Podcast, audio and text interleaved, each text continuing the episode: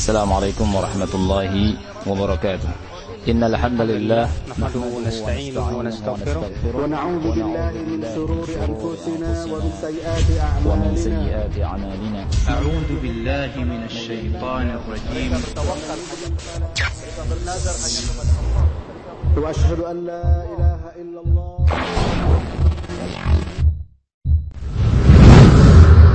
بسم الله الرحمن الرحيم.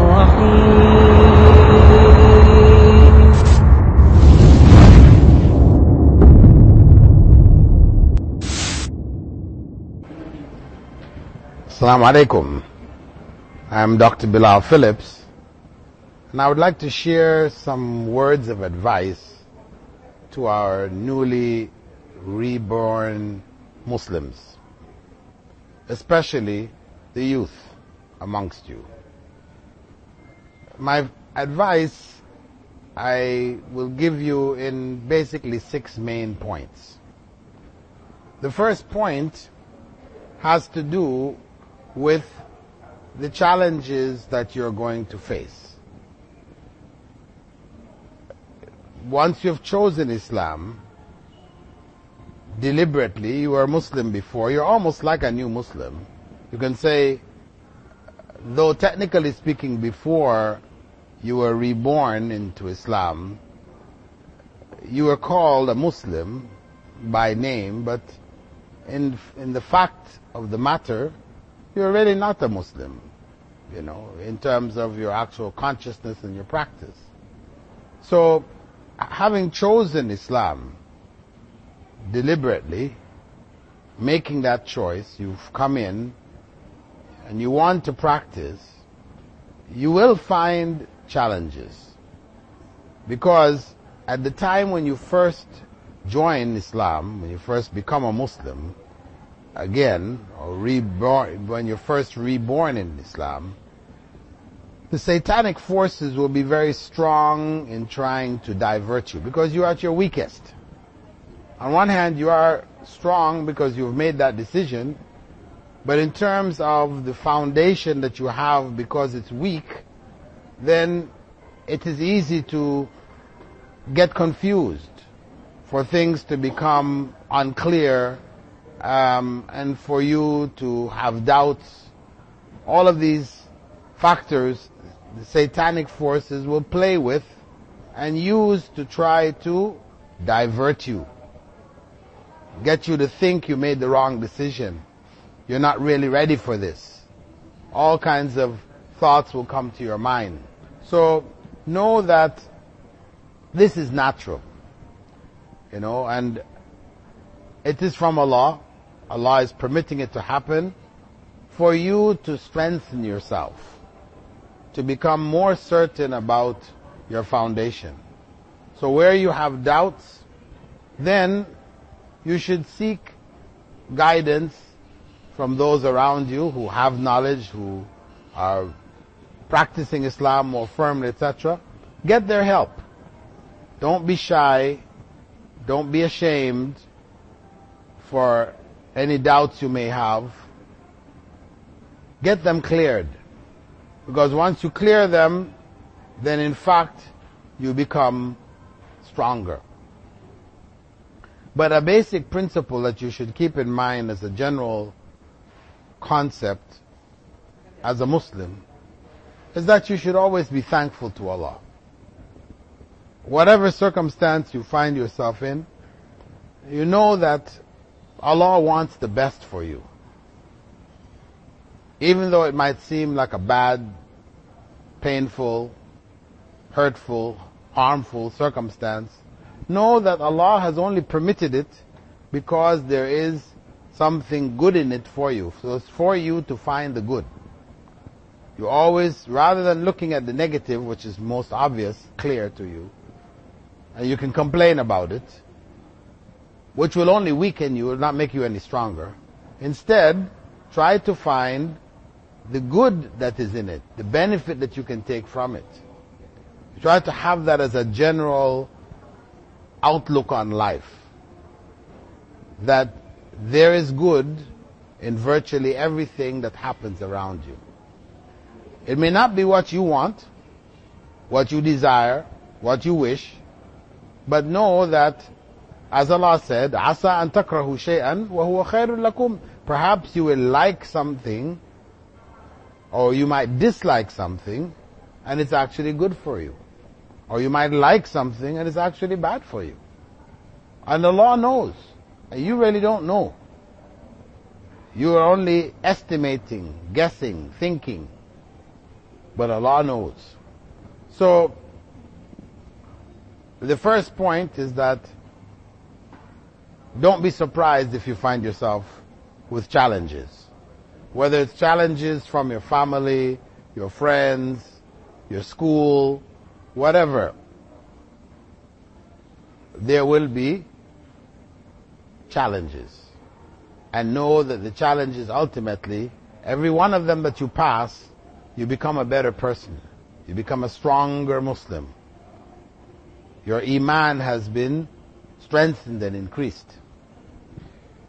The second point to keep in mind is that you have to move in a step-by-step fashion. You don't try to change everything all at once. Because when you try to do everything, everything that is required of Islam or recommended in Islam together, it may become too great a burden for you to keep up with. And then you end up dropping everything. So better for you to do the basic things which are obligatory, establish those, and then you build gradually with them. So the step-by-step -step approach is the best approach for building, having clear building blocks which would having clear building blocks which you can build on top of. You'll have a solid foundation. Because that's the idea of the step-by-step approach, is that you build for yourself a solid foundation. Rather than trying to do everything at once, and then your foundation is weak, so your whole structure crumbles. This is a common mistake that people who newly come into Islam or who are reborn with a lot of enthusiasm, they try to do too much. So take it easy. I'm not saying take it easy meaning you don't do what is obligatory. And what is obligatory you're going to try to do. But do it uh, in a step-by-step approach. And you also have to remember that those around you who haven't made the decision that you have to accept Islam completely and try to practice it, don't expect that they're going to change overnight. You didn't change overnight. It took you some time to get to that point.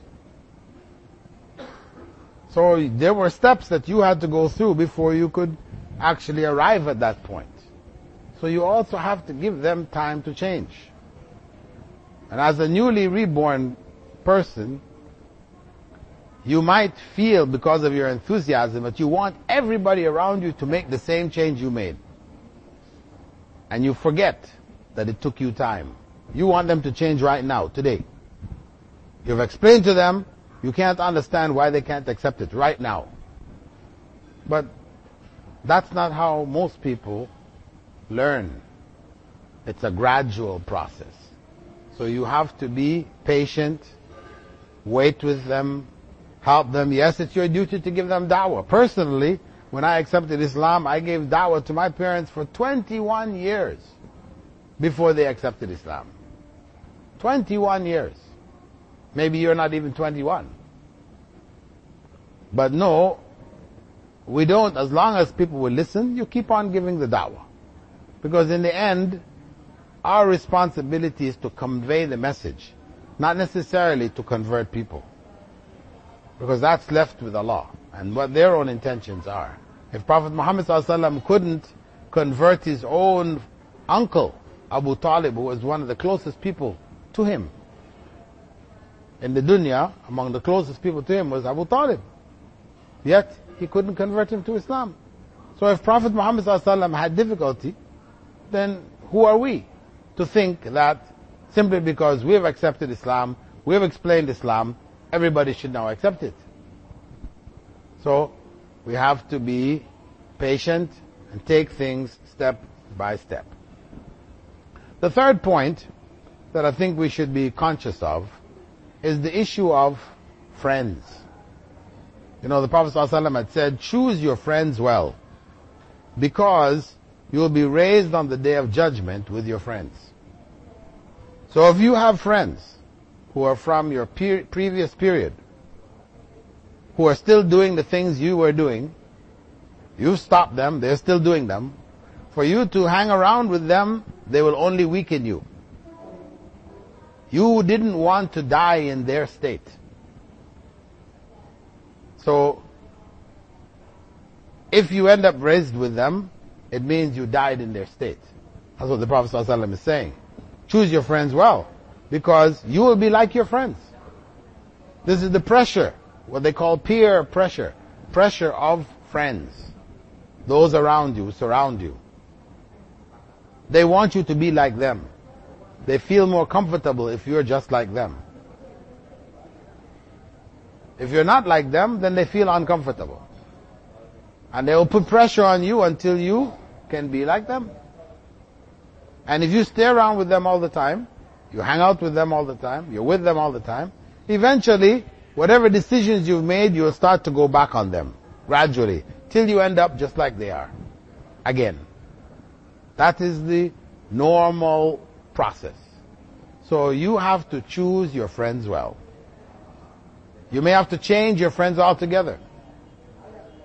Because those that you were with were so far gone that you're trying to talk to them has no impact on them, or apparently has no impact. People like that you have to get away from. Not to say you cut your ties altogether, you can still go back and see them from time to time, but don't spend all your time around them. You need to choose people who will remind you of Allah, remind you of good things, amal salih, righteous deeds. These are the people who you need to be around. They will help you to be stronger, to be more firm in your deen.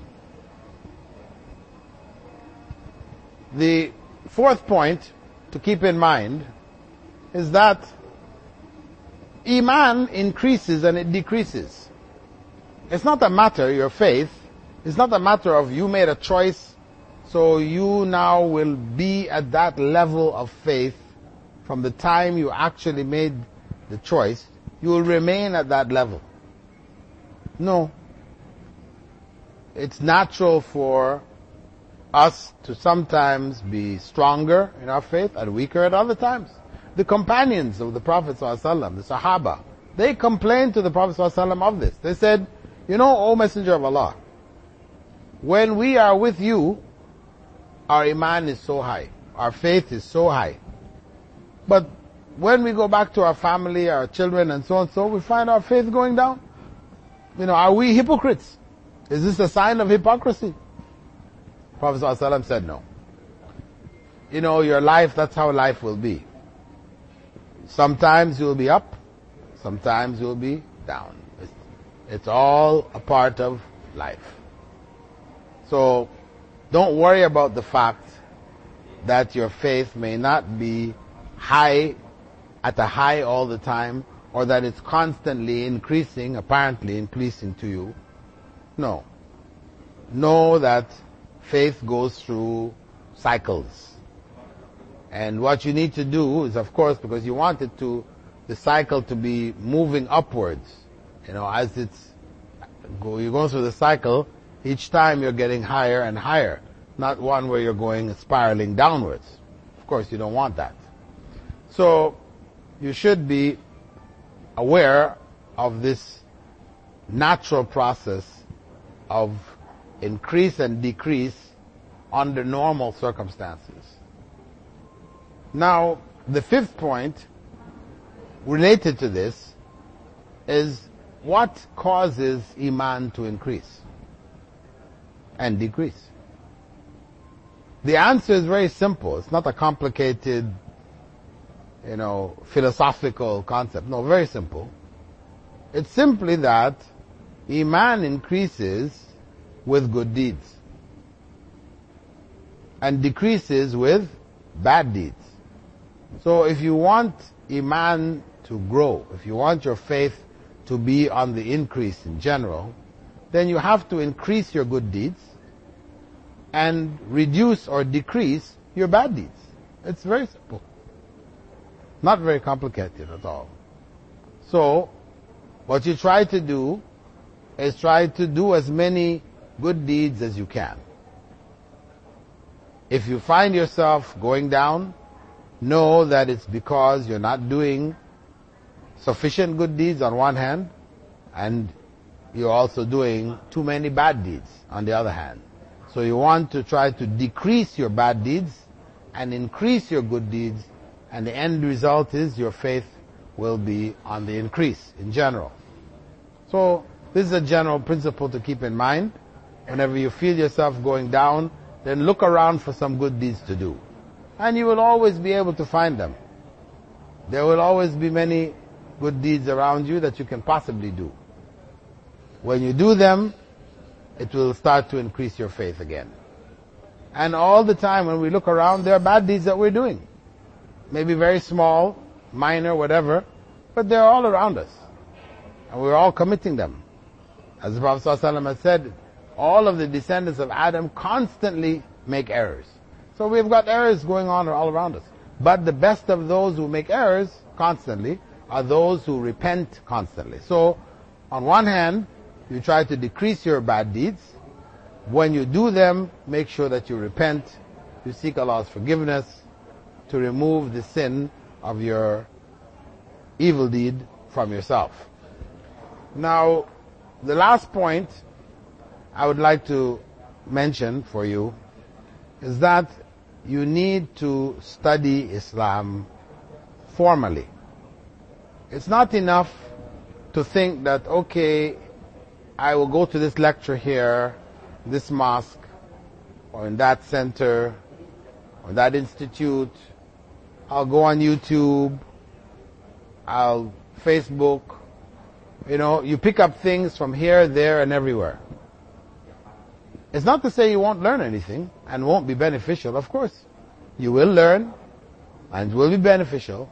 But when you study in a haphazard way, in an unstructured way, you, it takes a long time for you to learn. And even when you learn, you can't pass it on to others. You may know for yourself, but if we ask you to teach, can you teach this class on Tawheed and Aqidah about Allah? Uh, you say, no, no, no, sorry, you know, I, I don't have that. But you've been attending and reading and watching and all these years.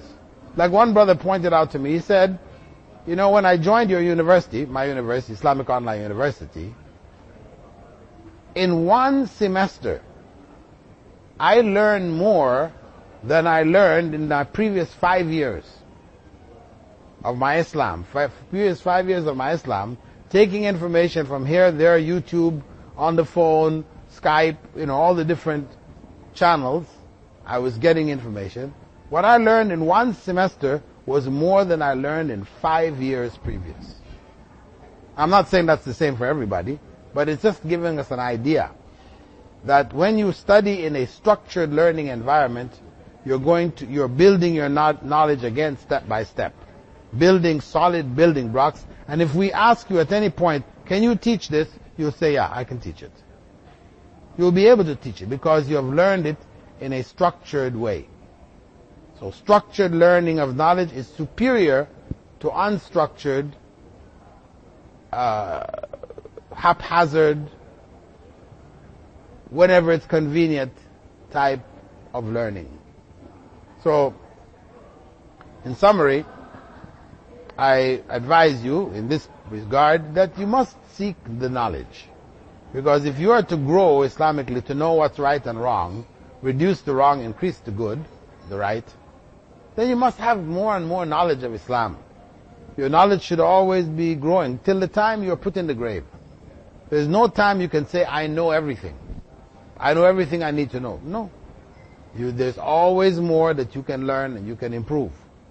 So, always be seeking knowledge. And then you have a duty to share that knowledge. When Allah blesses you with knowledge, then He puts on you the obligation of sharing that knowledge with others.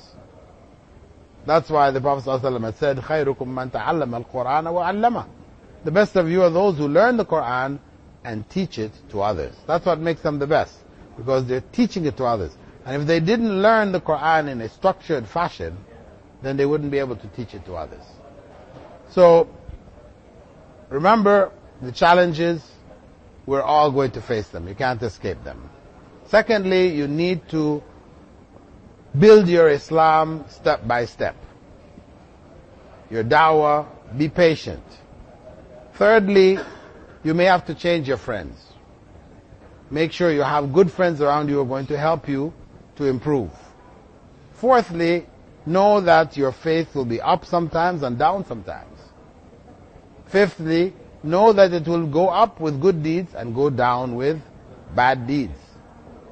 And then sixthly, you must study Islam and do so in a structured program in order to maximize the benefit from the knowledge you're seeking. So I hope these points are clear and they represent a path for you to follow. This is like a manhaj or a system of study or systematic way to approach your Islam in order for you to become a stronger Muslim as time passes. I hope that it has been beneficial and I ask Allah to guide you all keep you firmly on the path, and for you to share what you have with others. Assalamu alaikum wa rahmatullahi wa barakatuh.